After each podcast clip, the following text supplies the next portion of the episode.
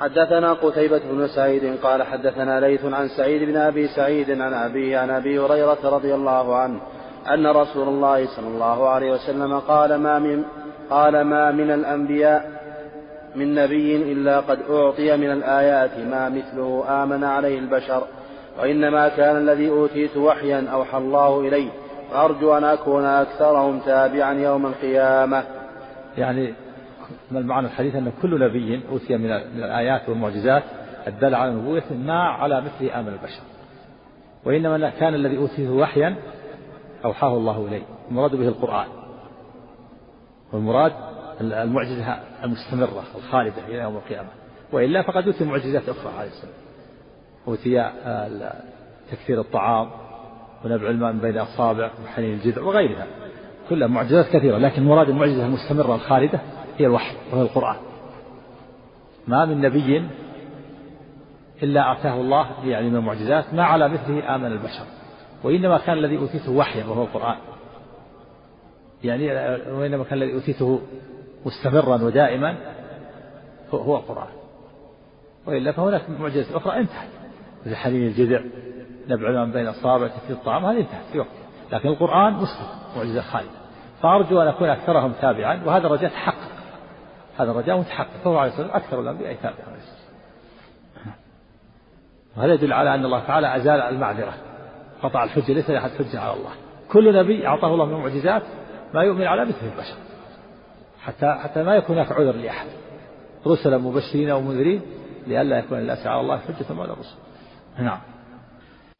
حدثني يونس بن عبيد الأعلى قال أخبرنا ابن وهب قال وأخبرني عمرو أن أبا يونس حدثه عن أبي هريرة رضي الله عنه عن رسول الله صلى الله عليه وسلم أنه قال والذي نفس محمد بيده لا يسمع بي أحد من هذه الأمة يهودي ولا نصراني ثم يموت ولم يؤمن بالذي أرسلت به إلا كان من أصحاب النار. نعم لأنه نبي الساعة ثقلين الجن والإنس. لا يسمع برسول النبي يهودي ولا نصراني ثم لا يؤمن. ومات على ذلك إلا دخل النار. لأنه قامت عليه الحجة أما من لم يسمع بالرسول عليه الصلاة والسلام ومات فلعب هذا من الفترات. من لم يسمع يكون من الفترات. وهالفترات يمتحنون يوم القيامة. أصح ما قيل لأنهم يمتحنون يوم القيامة. فمن أجاب دخل الجنة ومن عصى دخل جاءت في هذا حديث لا يخلو بعضها مما قال لكن يشد بعضها بعضا. جاء في الحديث أنه يتبع الهرم وبالعصب ومات في الجاهلية وغيرهم ممن اتوا في الدعاء ويمتحنون يوم القيامة. نعم. طبعا أهل الفترة هم اللي قبل بعثة النبي. نعم. أهل الفترة هم الذين قبل بعثة النبي. نعم. في الجاهلية وكذلك أيضا بعد بعثة النبي. لو فرض أن هناك بعض الناس ما سمعوا بالدعوة حكم حكم الفترات إذا سمع ولم يعلم قد يوجد بعض المجاهيل. نعم. الله كيف يجاب عن أراد يستغفر لأمه فلم يؤذن له وقال عن أبي عبد المطلب ظاهر أنها بلغت الدعوة هناك من بلغت دعوة إبراهيم عليه السلام. ومثل إن أبي وأباك في النار. لما قال رجل قال أين أبي؟ قال في النار. فلما قف قال إن أبي وأباك في النار. رواه البخاري في الصحيح. هذا محمول على أنها قامت عليهم الحجة. أما أمه ماتت في الجاهلية ولا فيها أنه أنه أنه شهد لها بالنار بل نهي عن الاستغفار. أهل الجاهلية لا يستغفر لها. جاء في الحديث أن النبي صلى الله عليه وسلم زار قبر أمه فبكى وأبكى من حوله. قال استأذنت ربي في أن أزور قبر قبر أمي فأذن لي واستأذنت في أن أستغفر لها فلم يؤذن لي. لأنها ماتت في الجاهلية. يحتمل أنها قامت عليه الحجة ويحتمل أنها ماتت في الجاهلية والجاهلية لا يستغفر ولا يدعى لهم أمرهم إلى الله. ما ما يلزم الله أعلم. يعني كما سئل الله أعلم بما كانوا عاملين. نعم. حدثنا يحيى بن يحيى قال أخبرنا هشيم عن صالح بن أبي بن صالح عن صالح بن صالح الهمداني عن الشعبي قال رأيت رجلا من أهل خراسان سأل الشعبي فقال يا أبا, يا أبا عمرو إن من قبلنا من أهل خراسان يا أبا عمرو هذه كنية كنية الشعب. أبو عمرو نعم. فقال يا أبا عمرو إن من قبلنا نعم إن من قبلنا. إن من قبلنا من أهل خراسان يقولون في الرجل إذا أعتق أمته ثم تزوجها فهو كالراكب كالراكب بدنته. فقال الشافعي حدثني أبو بردة بن أبي موسى عن أبي رضي الله عنه أن رسول الله صلى الله عليه وسلم قال ثلاثة يؤتون أجرهم مرتين. رجل من أهل الكتاب آمن بنبيه وأدرك النبي صلى الله عليه وسلم فآمن به واتبعه وصدقه فله أجران. وعبد مملوك أدى حق الله تعالى وحق سيده فله أجران ورجل كانت له أمة فغذاها فأحسن غذاءها ثم أدبها فأحسن أدبها. غذاها بالتشديد فغداها نعم فغداها نعم. ورجل كانت له أمة فغداها فأحسن غذاءها ثم أدبها فأحسن أدبها ثم اعتقها وتزوجها فله أجران. ثم قال الشعبي الخراساني خذ هذا الحديث بغير شيء فقد كان الرجل يرحل فيما دون هذا إلى المدينة. يعني خذ هذا الحديث بدون تعب بدون مشقة. كان الإنسان يرحل في هذا إلى المدينة وهو في خراسان يعني. وكان المسافة أكثر من شهر. يروح من أجل الحديث وأنت أخذت الحديث بدون تعب. ما سافرت ولا كذا ولا سافرت مدة شهر ولا شهرين. ولا خذها. قد كان الرجل يرحل فيما دونه إلى المدينة. ونحن الآن موجودة الآن الكتب الآن بين بين أيدينا ودونت الآن. بدون تعب وبدون مشقة. لكن أين القارئ وأين ثم بعد القراءة أين الفهم؟ ثم بعد الفهم أين العمل؟ فهؤلاء الثلاثة يؤتون أجرهم مرتين. كل واحد أجره مرتين لأن كل واحد عمل عملين. الأول رجل من أهل الكتاب يعني من بني إسرائيل. آمن بنبيه ثم أدرك النبي صدقه وآمن به فله أجر. أجر في لإيمانه بنبيه وأجر لإيمانه بنبينا محمد صلى الله عليه وسلم. وعبد أدى حق الله وحق مواليه فله أجران الأجر الأول لأنه أدى حق الله والأجر الثاني أنه أدى حق السيادة والثالث رجل له أمة يعني عبده سرية. غذاها ورباها وأحسن تربيتها وأدبها وأحسن تدريبها ثم اعتقها وتزوجها. فله أجر. الأجر الأول أجر التأديب والإحسان والأجر الثاني أجر أجر العتق والزواج. أدبها أولا أمته أدبها غداها وأدبها ثم بعد ذلك أعتقها وتزوجها وصارت أم أولاده. بعد أن كانت عبد السرية. نعم فله أجران. الأجر الأول مقابل التأديب والعتق والثاني مقابل الزواج. نعم. وحدثنا أبو بكر بن أبي شيبة قال حدثنا عبدة بن سليمان حاء وحدثنا ابن أبي عمر قال حدثنا سفيان حاء وحدثنا عبيد الله بن معاذ قال حدثنا أبي قال حدثنا شعبة كلهم عن صالح بن صالح بهذا الإسناد نحوه. حدثنا قتيبة بن سعيد قال حدثنا ليث حاء وحدثنا محمد بن رمح.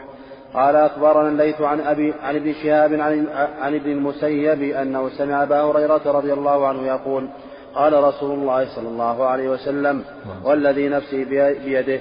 ليوشكن أن ينزل فيكم ابن مريم صلى الله عليه وسلم حاكما مقسطا فيكسر الصليب ويقتل الخنزير ويضع الجزية ويضع ويضع الجزية ويفيض ويفيض الماء حتى لا يقبل حتى لا يقبله أحد.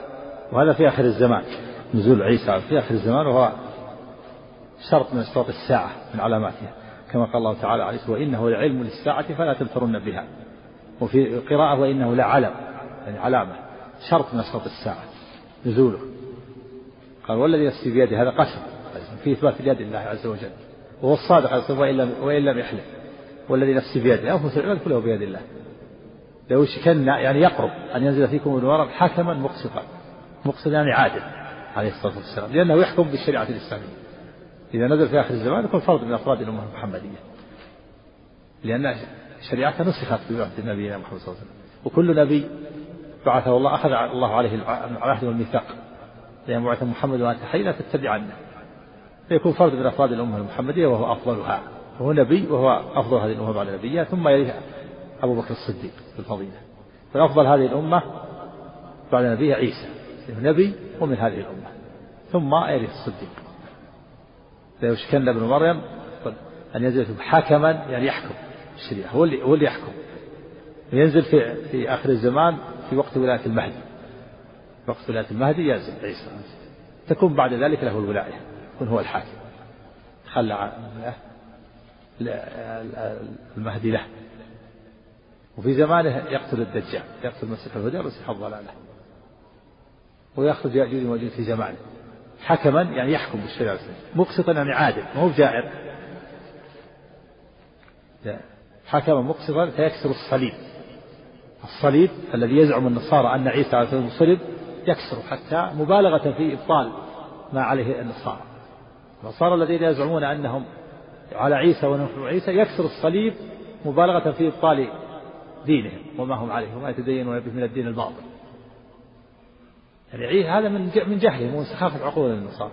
النصارى يجعلون الصليب هكذا. ويعبدونه. لماذا؟ يقول عيسى صلب صلب يعتقدون أنه صلب أنه قتل وصلب يعبدون الصليب. طيب من جهلكم؟ إذا كنتم تعتقدون أنه كيف تعبدون الصليب؟ تكسرون الصليب ما تعبدونه. تزعمون أنكم تحبون عيسى كيف تعظمون الصليب الذي صلب عليه عيسى؟ هل يعظم ولا ولا ولا يهان؟ يهان. عقلا يعني. عقل النصارى. إذا كنتم تعتقدون أن عيسى قتل وصلب على الصليب كيف تعظمون الصليب وتعبدون الصليب؟ كان الذي ينبغي عقلا أنه يكسر الصليب ولا يعبد الصليب؟ يكسر لكن من سخافة عقول النصارى يعبدون الصليب يزعمون أن عيسى صلب فعيسى إذا نزل يكسر الصليب مبالغة في إبطال تدين النصارى وأنهم على دين باطل. قال الله تعالى وما قتلوه وما صلبوه ولكن شبه له. ويقتل الخنزير أيضا. الخنزير هذا حيوان. حيوان يشبه الكلب. حتى قال بعض العلماء إن إن إن الخنزير يغسل من ما أصابه من ولوغه ككلب سبع مرات دهن بالتراب. وهو يأكل الجيف والخبائث وليس عنده غيره. خنزير يقتل يكسر الصليب ويقتل الخنزير ويضع الجزية. ما يقبل جزية من اليهود والنصارى. انتهى وقته.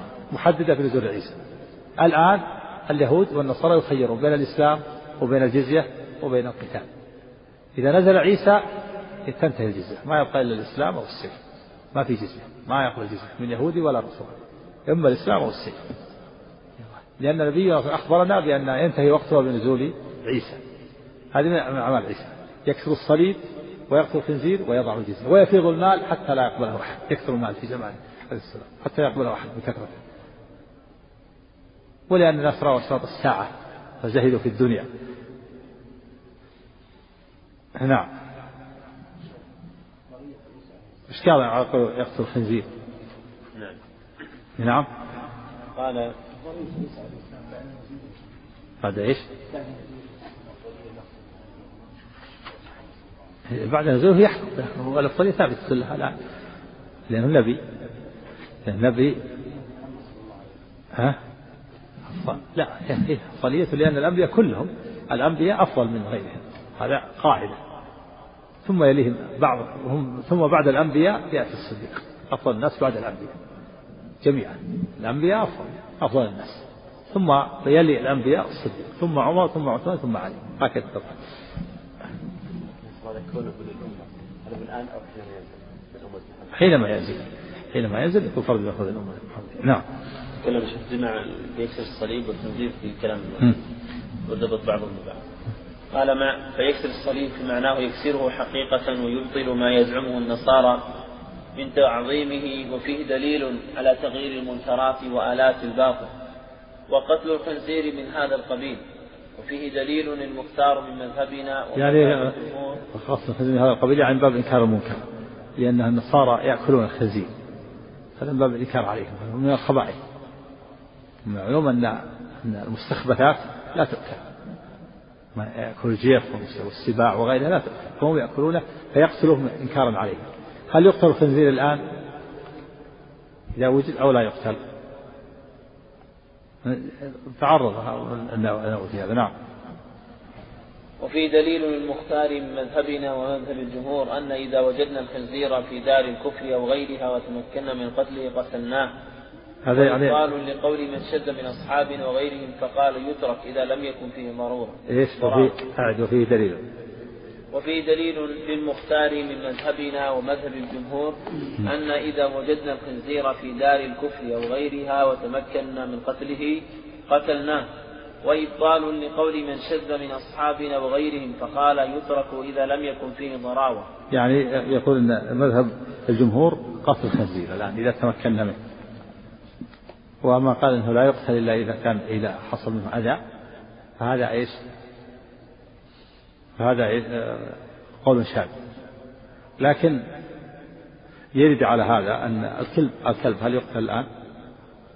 لا يقتل. ثبت أن النبي صلى الله عليه وسلم نهى عن قتل الكلاب آه، أمر بقتل الكلاب ثم نهى وقال إنها أمة من الأمم ثم نهى عن ذلك.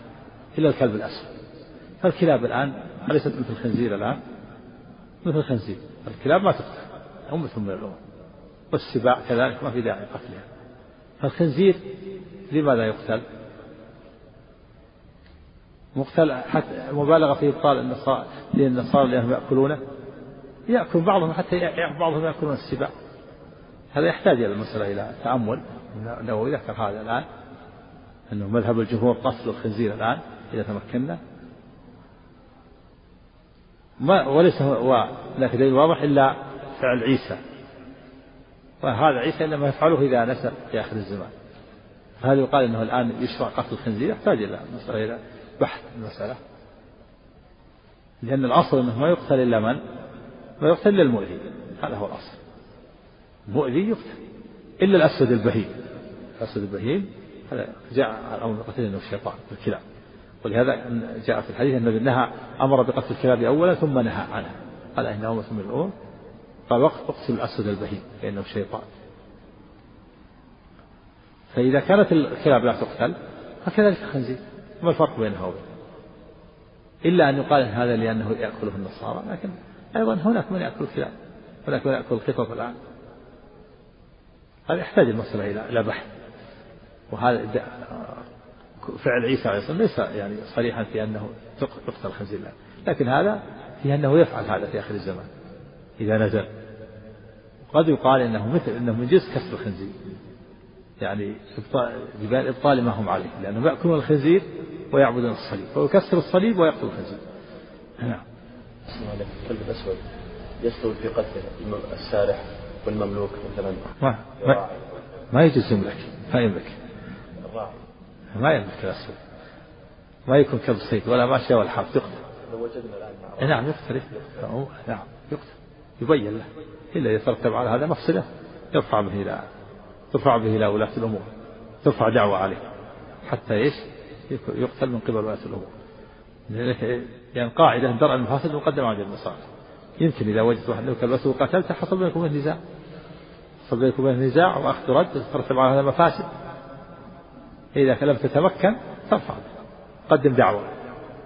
قدم دعوة أن فلان عنده كلب أسود ما يقال أن كثير فساده الخنزير ما يقال أن كثير فساده وقلة غيرته على أنه أمر بقتل خمسة.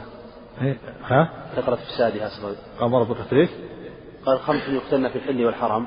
إيه؟ لكثرة فسادها عفى الله. خمس يقتلن في الحل والحرم. ما يقال قال الكلب العقور قال الفأرة والحدة والغراب والكلب العقور العقور يؤذي. ما ما يدخل فيها. العقور وفي, وفي السبع الضاري إذا كان يؤذي إذا كان له ضراوة نعم. أما إذا كان لا يؤذي ما يدخل. هذا هو الأصل. الأصل أنه ما يدخل فيها إلا المؤذي يحتاج المسألة إلى بحث يعني المؤللة وما بحث يعني ما فصل هنا. نعم. ها؟ إي نعم ويستثنى إذا كان في ما يضر إذا كان في نقطة أو نقطتين عند في فمه ما تمنع من قتله. نقطة أو نقطتين بياض. نعم. مراد أسود البهيم يعني كامل. كامل السواد لكن لو كان في خط أو بعض الخطوط اليسيرة ما تمنع أو نقط ما تمنع من قتله نعم. يضع الجزية.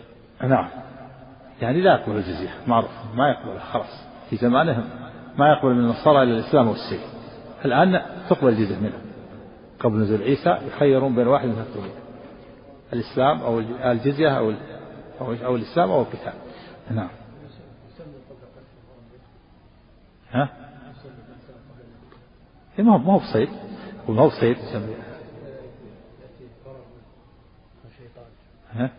ما ما ضر إذا استوى طيب التسوية طيبة لكن ما ما أذكر شيء فيه ما يدل على هذا نعم ها؟ الشيطان معنى الشيطان بمعنى أنه آه، خرج عن طبيعته عن طبيعة غيره الشيطان يطلق على إيش؟ ولهذا قال أمر النبي صلى الله عليه وسلم أن يرد من مر بين وبين المصلي. قال قاتله فإن أبى فليقتله فإنما هو الشيطان.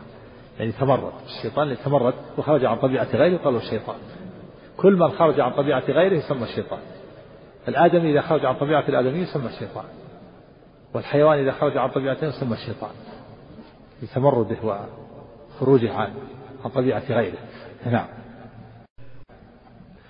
وحدثنا عبد الأعلى بن حماد وأبو بكر بن أبي شيبة وزهير بن حرب قالوا حدثنا سفيان بن عيينة وحدثني حرملة بن يحيى قال أخبرنا ابن وهب قال حدثني يونس وحدثنا حسن الحلواني وعبد بن حميد عن يعقوب بن إبراهيم بن سعد قال حدثنا أبي عن صالح كلهم عن الزهري بهذا الإسناد وفي رواية ابن عيينة إماما مقسطا وحكما عدلا وفي رواية وفي رواية يونس حكما عدلا حكما عادلا ولم يذكر إماما مقسطا.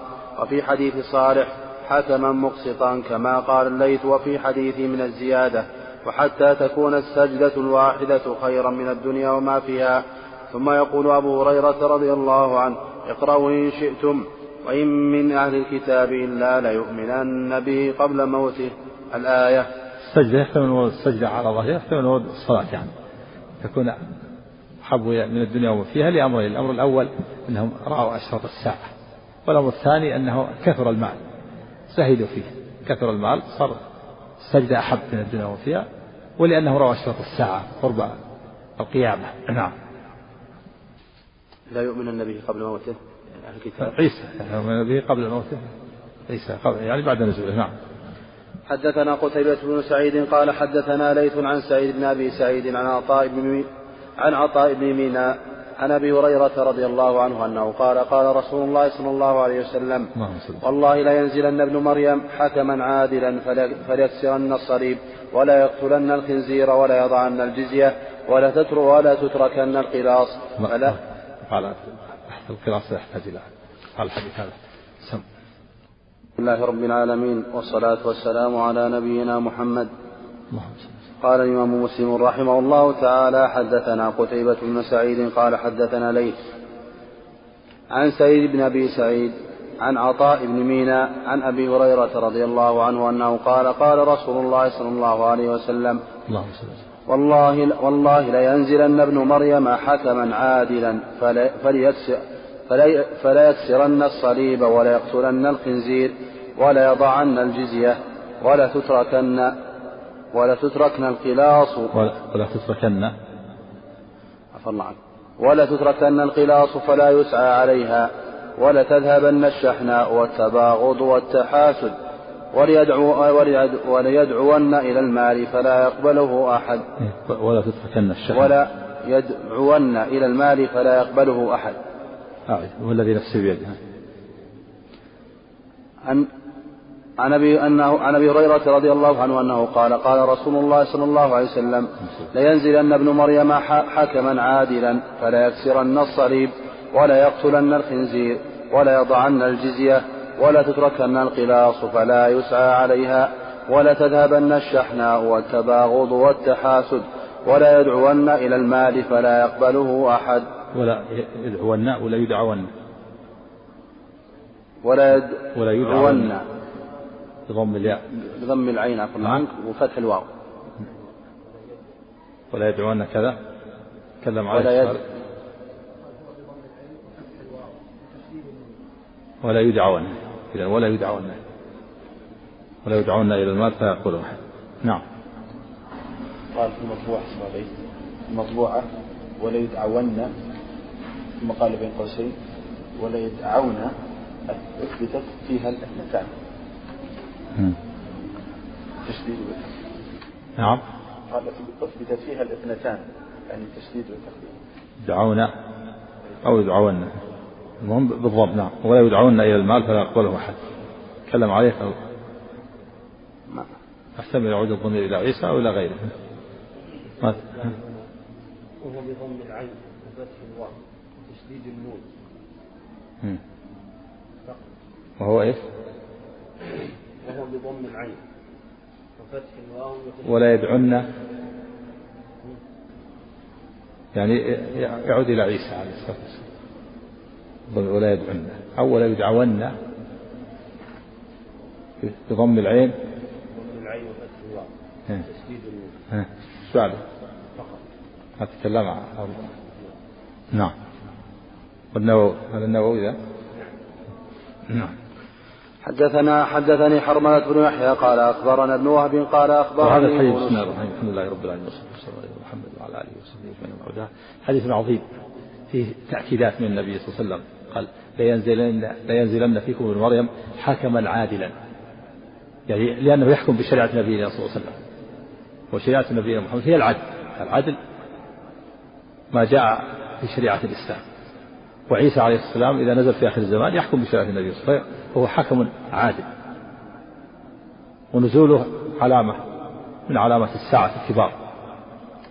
كما قال سبحانه وإنه لعلم للساعة فلا تمترن بها. وفي قراءة وإنه لعلم للساعة. فهو يحكم بشريعة نبينا محمد ينزلن تأكيد بنون التوكيد الثقيلة. ينزل ابن مريم حكما عادلا. وفيه أن أن عيسى عليه الصلاة والسلام من حكمه العادل هذه هذه الأشياء. يكسرن الصليب ويقتلن الخنزير ويضع الجزية. وهو يكسر الصليب آه، مبا- مبالغة في إبطال ما عليه النصارى من زعمهم من عبادتهم الصليب وزعمهم أن عيسى صلب عليه.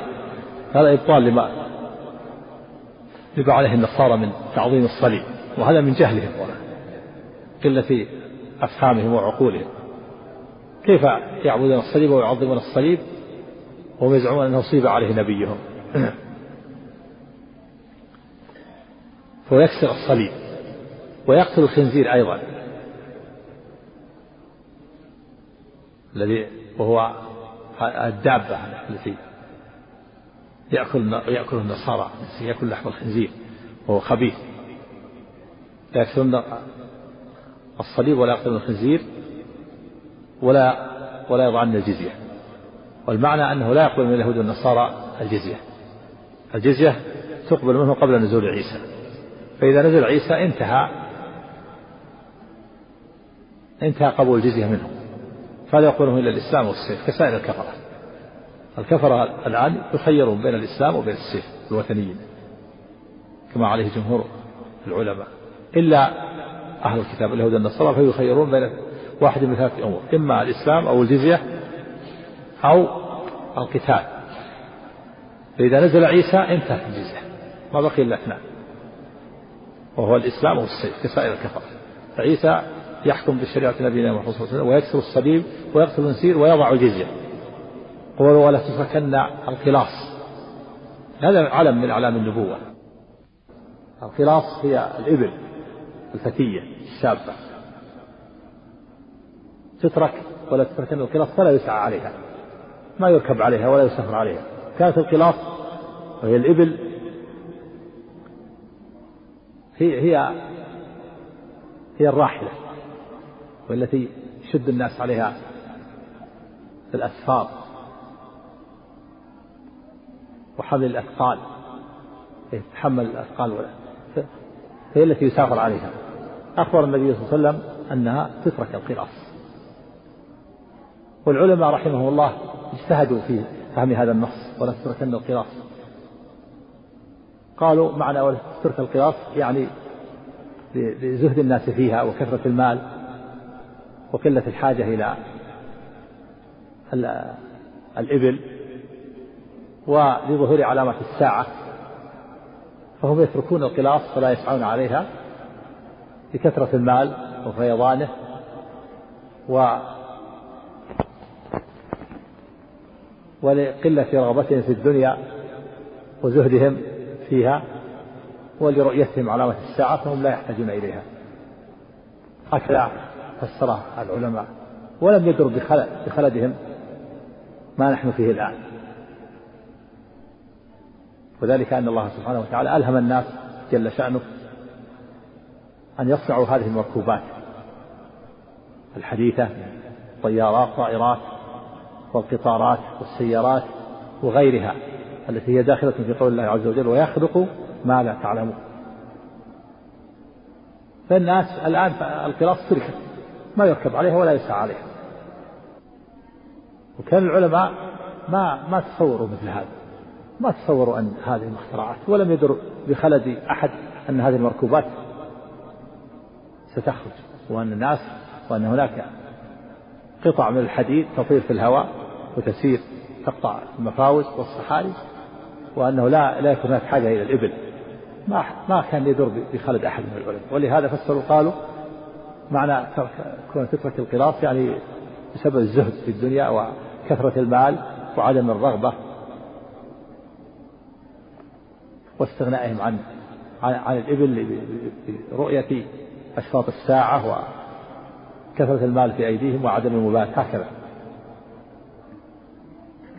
ولكن الآن في عصر الآن ظهر الآن ظهر لنا مصداق هذا الحديث في علم من علامات النبوة معجزة له عليه الصلاة والسلام. تركت الآن القراص والإبل بالاستغناء عنها عن المركوبات الحديثة. وهل هي ستستمر؟ هذه المركوبات رحمك الله حتى يخرج الدجال يحتمل هذا ويدل على هذا ما جاء في الحديث أنه إذا خرج الدجال يتخابر الناس به في ساعة واحدة. يتخابر الناس به في ساعة واحدة. الآن سهل يتخابر الناس به في لحظة. الإذاعات والاتصالات الهاتفية وغيرها. ويحتمل أنها تنتهي هذه المركوبات وأن البترول ينضب ويرجع الناس إلى ما كانوا عليه. سابقا ويدل على هذا ما جاء في الحديث في الأحاديث في في بيان الغزوات التي يعقبها الدجال. قال النبي صلى الله عليه وسلم إنه يخرج من المدينة أناس إني لا أعرف أسماءهم وألوان خيولهم. قال قل إني لا أعرف أسماءهم وألوان خيولهم دليل على أنهم يقاتلون على الخيل. وأنها انتهت المركوبات هذه الجديده وكذلك أيضا ما جاء أن أنه عند فتح القسطنطينية كان الناس يعلقون سيوفهم على الزيتون في الزيتون شجر الزيتون. دل على أنهم يرجعون إلى السلاح القديم للسيف والخيول. وأنه بعد هذه الغزوة يصيح الشيطان فيهم إن الشيطان إن الدجال خلفكم في أهليكم بعد فتح القسطنطينية. دل هذا على أن هذه المركوبات تنتهي وأن الناس يعودون إلى ما كانوا عليه. والآن هم علماء الاختراع يقولون يقولون ويقررون ان إن هذا البترول إنه سينضب وأنه لا يبقى. والله أعلم بما يؤول إليه الحال كذلك أيضا من من علامات النبوة التي أخبر بها النبي صلى الله عليه وسلم بعد نزول عيسى أنه تزول الشحنة والبغضاء بين الناس. ولا تتركن الشحنة والبغضاء. وجاء في الحديث الآخر أنه بعد نزول عيسى أن الله تعالى يأمر الأرض فتخرج بركتها حتى تكون اللقحة من من الإبل تكفي الفئام من الناس ترويهم واللقحة من الغنم تكفي الفخذ من الناس جماعة من الناس. وحتى إن الجماعة يتظللون بقحف الرمانة ويقال الأرض ردي بركتك ويبقى الناس ليس بين اثنين عداوة. هذا في بعد نزول عيسى عليه الصلاة والسلام. هذا كل هذا من علامات النبوة. وكذلك أيضا من علامة النبوة ولا يدعون إلى المال فلا يقبله أحد. يكثر المال ويفيض الناس. حتى يدعى إلى المال ما يقبله أحد. وجاء في الحديث الآخر أيضا في الصحيحين أيضا أنه في آخر الزمان يطوف الرجل بالصدقة زكاته فلا يجد من يقبلها. فيقول يا فلان خذها الصدقة فقال لو لو جئتني بها أمس لأخذتها أما الآن فلا أقبلها. وأن الإنسان يهمه من يقبل صدقته. هذا في آخر الزمان بعد نزول عيسى بن مريم ويحتمل أن يكون قبل ذلك. هذه كلها من علامات النبوة ولهذا قال النبي لينزلن فيكم ابن مريم حكما عادلا فيكسر الصليب فيكسر الصليب ويقتل الخنزير ويضع الجزية ولا تتركن القلاص. ولا ينزعن الشحناء والبغضاء من القلوب ولا يدعون إلى المال فلا يقبله أحد. نعم. كل هذا من علامة النبوة. أعد الحديث لا ينزل من المرض قال رسول الله صلى الله عليه وسلم والله لينزلن ابن مريم حكما عادلا فلا يكسرن الصليب ولا يقتلن الخنزير ولا يضعن الجزية ولا تتركن القلاص فلا يسعى عليها ولا تذهبن الشحناء والتباغض والتحاسد ولا يدعون إلى المال فلا يقبله أحد. نعم كل هذا في آخر الزمان يقع بعد بعد نزول عيسى واحتمل أنه يقع أيضا قبل ذلك. في فترات نعم. حدثني حرملة بعد نزول محقق هذا كما جاء في الأحاديث أنه بعد نزول عيسى هكذا يحصل هذا. وأن الأرض ترد بركتها بعد نزول عيسى بعد قتل الدجال بعد قتل الدجال. يكون عيسى هو هو الحاكم وهو الإمام. ونزول عيسى عليه السلام في في زمان المهدي. المهدي هو هو هو الإمام في ذلك الزمان. ثم تكون الإمامة لعيسى عليه الصلاة والسلام. نعم. حدثني حرملة بن يحيى قال أخبرنا ابن وهب. قال أخبرني يونس عن ابن شهاب قال أخبرني نافع مولى أبي قتادة الأنصاري. أن أبا هريرة رضي الله عنه قال قال رسول الله صلى الله عليه وسلم كيف أنتم إذا نزل ابن مريم فيكم وإمامكم منكم؟ إمامكم يعني مراد به الكتاب والسنة. إمامكم منكم يعني يحكم فيكم بالكتاب والسنة. يعني أنكم أن الكتاب والسنة بينكم وتعملون تعملون بهما. إمامكم والكتاب والسنة تابع الكتاب منكم. لأنه فرد من أفراد الأمة المحمدية. يحكم بسنة نبينا محمد صلى الله عليه وسلم. ما يأتي بشريعة جديدة. شريعة النبي هي آخر الشرائع وهو آخر الأنبياء عليه الصلاة والسلام ولا نبي بعده. وشريعة شريعة الخاتمة. نعم. لما نقول عفى الله عنك انه المهدي نعم. لما نقول ان المهدي وامامكم منكم ما يكون هو المهدي؟ لا لا لا المراد الكتاب إمامكم كتابكم. كتاب. وهو القرآن. نعم. يعني يؤمكم ويعمل. بالكتاب وينفذ الكتاب ويعمل بالكتاب نعم. وحدثني محمد بن حاتم قال حدثنا يعقوب بن إبراهيم قال حدثنا ابن أخي أبي حدثنا ابن أخي ابن شهاب عن عمه قال أخبرني نافع مولى أبي قتادة الأنصاري أنه سمع أبا هريرة رضي الله عنه يقول قال رسول الله صلى الله عليه وسلم كيف أنتم إذا نزل ابن مريم فيكم وعمكم؟ وحدثنا زهير بن حرب قال حدثني الوليد بن مسلم قال حدثني ابن أبي ذئب عن ابن شهاب عن نافع مولى أبي قتادة عن أبي هريرة رضي الله عنه أن رسول الله صلى الله عليه وسلم قال كيف أنتم إذا نزل فيكم ابن مريم فأمكم منكم؟ فقلت لابن أبي ذئب إن الأوزاعي حدثنا عن الزهري عن نافع عن أبي هريرة رضي الله عنه وإمامكم منكم. قال ابن أبي ذئب تدري ما أمكم منكم؟ قلت تخبرني.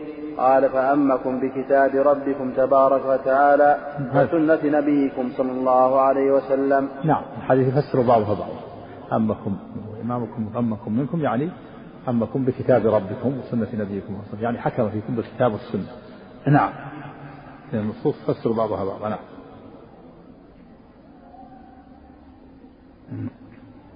نعم. حدثنا وليد بن شجاع وهارون.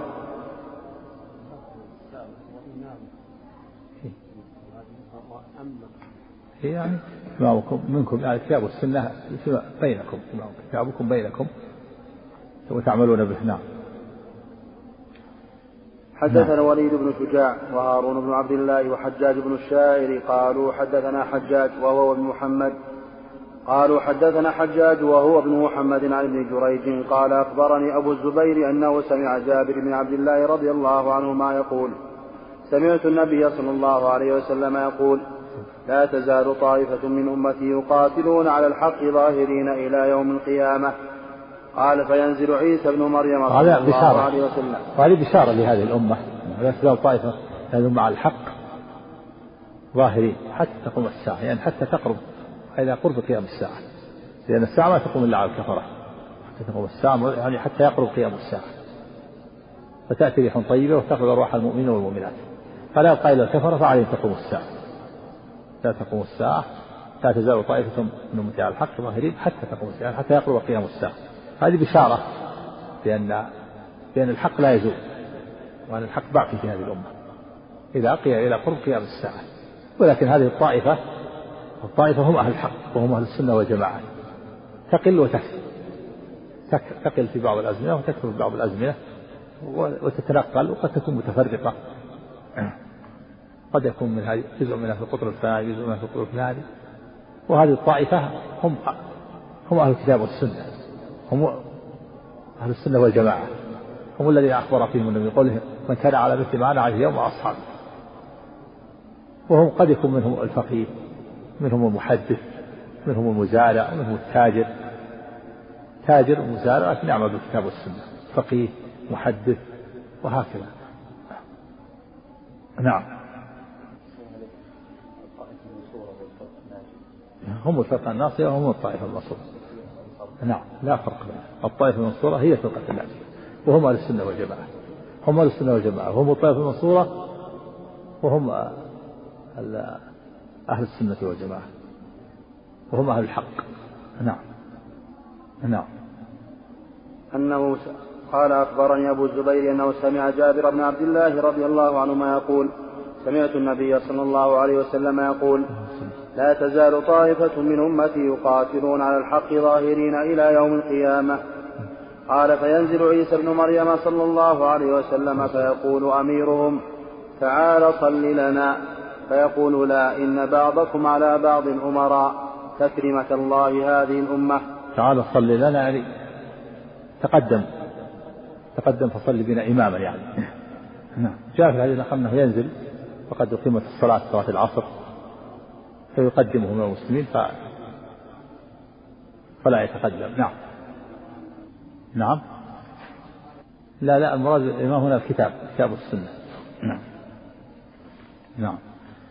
حدثنا يحيى بن أيوب وقتيبة بن سعيد وعلي بن حجر قالوا حدثنا لأن عيسى عيسى من من عيسى من هذه الأمة صح. نعم. نعم. حدثنا يحيى بن أيوب وقتيبة بن سعيد وعلي بن حجر قالوا حدثنا إسماعيل. يعنون ابن ابن جعفر ابن جعفر عن العلاء وهو ابن عبد الرحمن عن أبيه عن أبي هريرة رضي الله عنه أن رسول الله صلى الله عليه وسلم قال لا تقوم الساعة حتى تطلع الشمس من مغربها.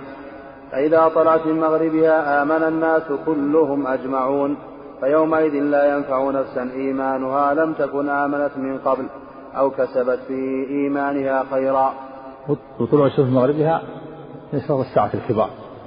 ومن شرط الساعة المتأخرة التي التي تكون قرب قيام الساعة.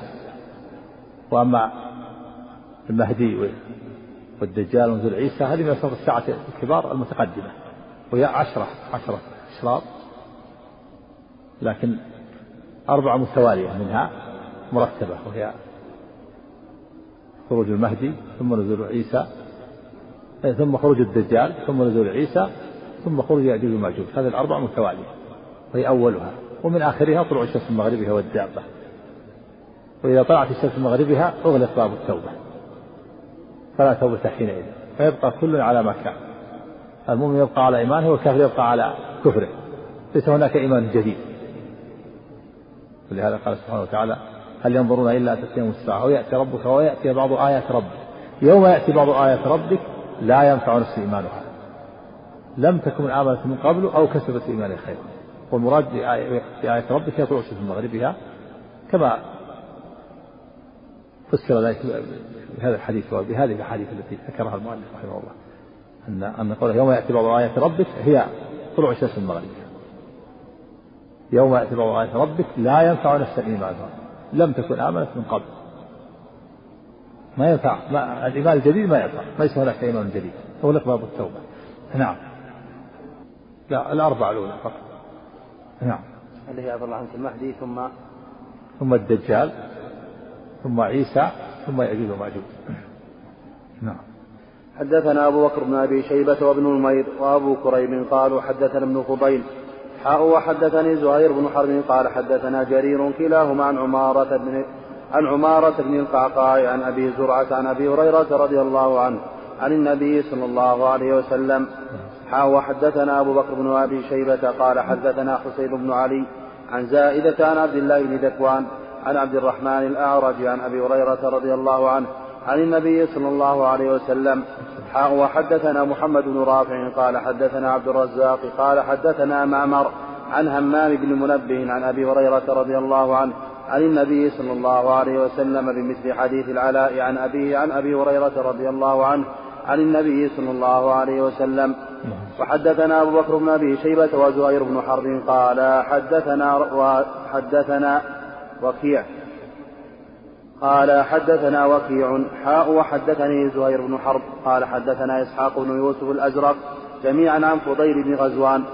حاء وحدثنا أبو كريب محمد بن العلاء واللفظ له. قال حدثنا ابن فضيل عن ابيه عن أبي حازم.